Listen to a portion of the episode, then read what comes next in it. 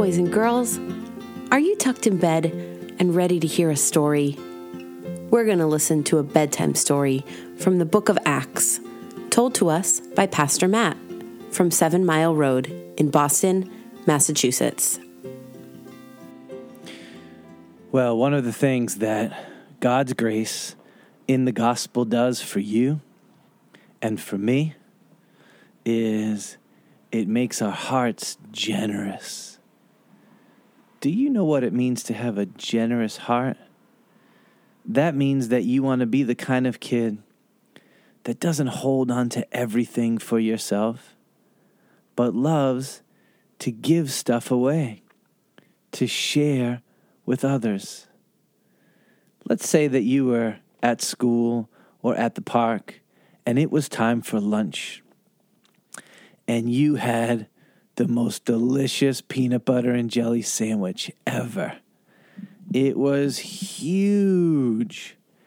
And your mom had cut it right down the middle, perfectly in half. And let's say that you were there with a friend, and your friend didn't have anything to eat for lunch. Maybe they forgot it at home. Maybe they lost it. But they didn't have a sandwich. If you had a generous heart, what would you do? You would share your sandwich with them. You might say, Hey, I don't need to eat this whole sandwich. How about if I give you this half and we'll eat it together? That would be a gospel thing if you ever did that. Or let's say that you were at the park and you had your bicycle with you and you were riding and spinning and bouncing around on that bike and you were there with a friend. But your friend didn't have their bicycle. And so they were kind of just sitting and watching you have fun. If you had a generous heart, what would you do? You would say, Hey, when I'm done riding, would you like to ride? You can use my bike. You can use my helmet. I'll share with you. That would be a good gospel thing. Well, did you know that the people in the very first church they lived that way together?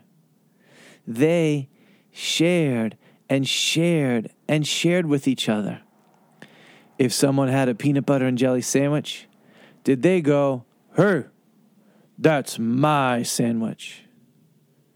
No. They said, I'll share. If someone had a bicycle and someone wanted to ride it, did they go, Hey, don't get on that bike? That's my bicycle. No. They said, I'm happy to share my bicycle with the other people in our church. You want to know something crazy? That applied even to their houses, to their fields, to the biggest stuff that they owned. They didn't think in terms of, this is my house, this is my field but they were willing to let others use those or even to sell them to get money to give to people who had none. Wow, it was so cool. Now, did they have to do this? No. Was it a rule that they had to do this? No. They wanted to, and so they did. Do you know that there was one man and he was very wealthy, which is a good thing? God had blessed him with a lot of stuff. And he had a few houses and he owned a lot of fields. And he came to believe the gospel. And he became a member of the church. And he realized, whoa, God has given me a lot and He wants me to help those who don't have a lot. Yeah. And so he was willing to sell his lands, fields, houses to help others. And that's what he did. He had this one field. It was huge. It was valuable. You could do so many things in this field. You could build houses on it. You could farm it and grow crops.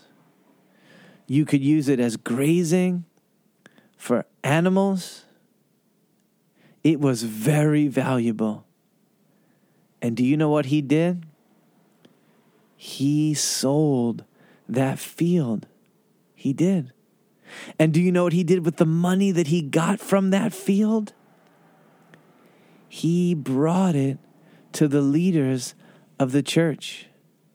And he said, Hey, God blessed me with a field, but you know what I did?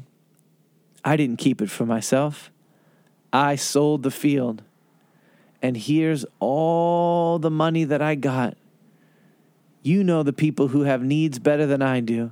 I want you to take this money and I want you to give it to them or buy them the stuff that they need. Whoa. Joseph, and sometimes they called him Barnabas, that was his nickname. It meant the guy that encourages everybody. Barnabas, that's what that word means. You can see why they called him that. How encouraging would it have been for those leaders to see his faith and his generous heart?